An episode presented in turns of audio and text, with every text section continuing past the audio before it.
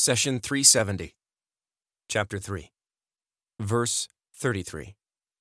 إن الله اصطفى آدم ونوحا وآل إبراهيم وآل عمران على العالمين Indeed, God chose Adam, Noah, the family of Abraham, and the family of Imran over the worlds. Chapter 3, Verse 33. In the preceding verses, Allah laid down the principles of faith, starting with the Creed. He says, God bears witness that there is no God but Him, as do the angels and those who have knowledge. He upholds justice. There is no God but Him, the Almighty, the All Wise. Chapter 3, verse 18. Then the Almighty gave the believers glad tidings that He is in full control of all matters. Say, O God, Master of all dominion, you give dominion to whom you will, and extract dominion from whom you will, and you honor whom you will, and abase whom you will. In your hand is all good. Surely you have full power over everything. You merge night into day, and day into night. You bring the living out of the dead, and the dead out of the living. You give provision to whom you will without account. Chapter 3, verses 26 and 27. Lastly, Allah illustrated to us the path of love and the key to the treasures of His mercy. Say, If you love God, follow me, and God will love you and forgive you your sins. God is most forgiving, most merciful. Say, Obey God and the Messenger.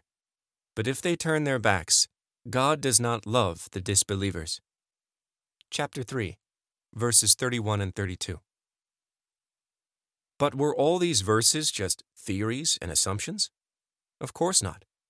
In the verse under study, Allah gives us the example of people who upheld the principles of faith and walked His path of mercy.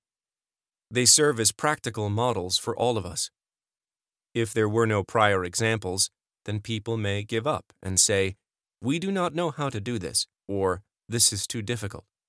Thus, Allah gave you examples of people who carried the responsibilities of faith. He says, Indeed, God chose Adam, Noah, the family of Abraham, and the family of Imran over the worlds. Chapter 3, verse 33. Prophet Muhammad, peace be upon him, was sent to an illiterate nation that did not study history, so it was necessary for God to introduce examples from the past. The Quran uses examples from previous prophets and religions, which clearly shows that there is no bigotry in Islam. Islam is the conclusion of all prior religions that started with Adam and continued through Abraham, the family of Imran, Moses, Jesus, peace be upon them all. Islam honors previous heavenly religions and builds on their scriptures. God says, We sent you the scripture with the truth, confirming the scriptures that came before it and with final authority over them. So judge between them according to what God has sent down. Do not follow their whims, which deviate from the truth that has come to you. We have assigned a law and a path to each of you. If God had so willed, He would have made you one community, but He wanted to test you through that which He has given you. So race to do good. You will all return to God, and He will make clear to you the matters you differed about. Chapter 5 Verse 48 Allah reminds us of the purity of our forefathers. Wouldn't it be a shame if we abandoned such a connection to the heavens? When you read the phrase, God chose Adam, Noah, the family of Abraham, and the family of Imran over the worlds, you may wonder did Allah choose these messengers because He knew they were obedient? Or did they become obedient because God chose and favored them? We answer that Allah knew, through His perfect and eternal knowledge, that these people were sincere. Likewise, such honest and respectful people became even more observant after they were assigned the task of delivering God's message. Thus, they were the perfect choice to become the bearers of the divine scripture. God narrates how our beloved Abraham longed for a connection with his Creator well before receiving God's revelations. He says, Then, when he beheld the sun rising into all its splendor, he said, This is my Lord. This one is the greatest of all. But when it set, he said, O my people, I am through with those you associate with God. I have truly turned my face towards him who created the heavens and the earth, inclining to the truth, and I am not an idolater. Chapter 6, verses 78 and 79. We understand that when God chose Noah, he chose him out of millions of people. Similarly, God chose Abraham, Jesus, and David from all the people at the time. But how about when God chose Adam? Adam was the first human with no one else around. Does that mean that God singled him out for himself? We answer that Adam was chosen as a trustee of God's teachings on earth. He was selected as the forefather of all future prophets and messengers. When the word Imran is mentioned in the Quran, it could be referring to one of two people. First, there is Imran, the father of prophets Moses and Aaron. Second, there is Imran, the father of Miriam, Virgin Mary, the mother of prophet Jesus. Which Imran is the title of chapter 3 referring to? There has been some confusion among scholars.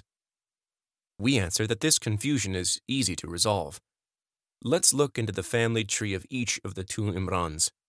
First, we start with Imran, the father of Moses and Aaron.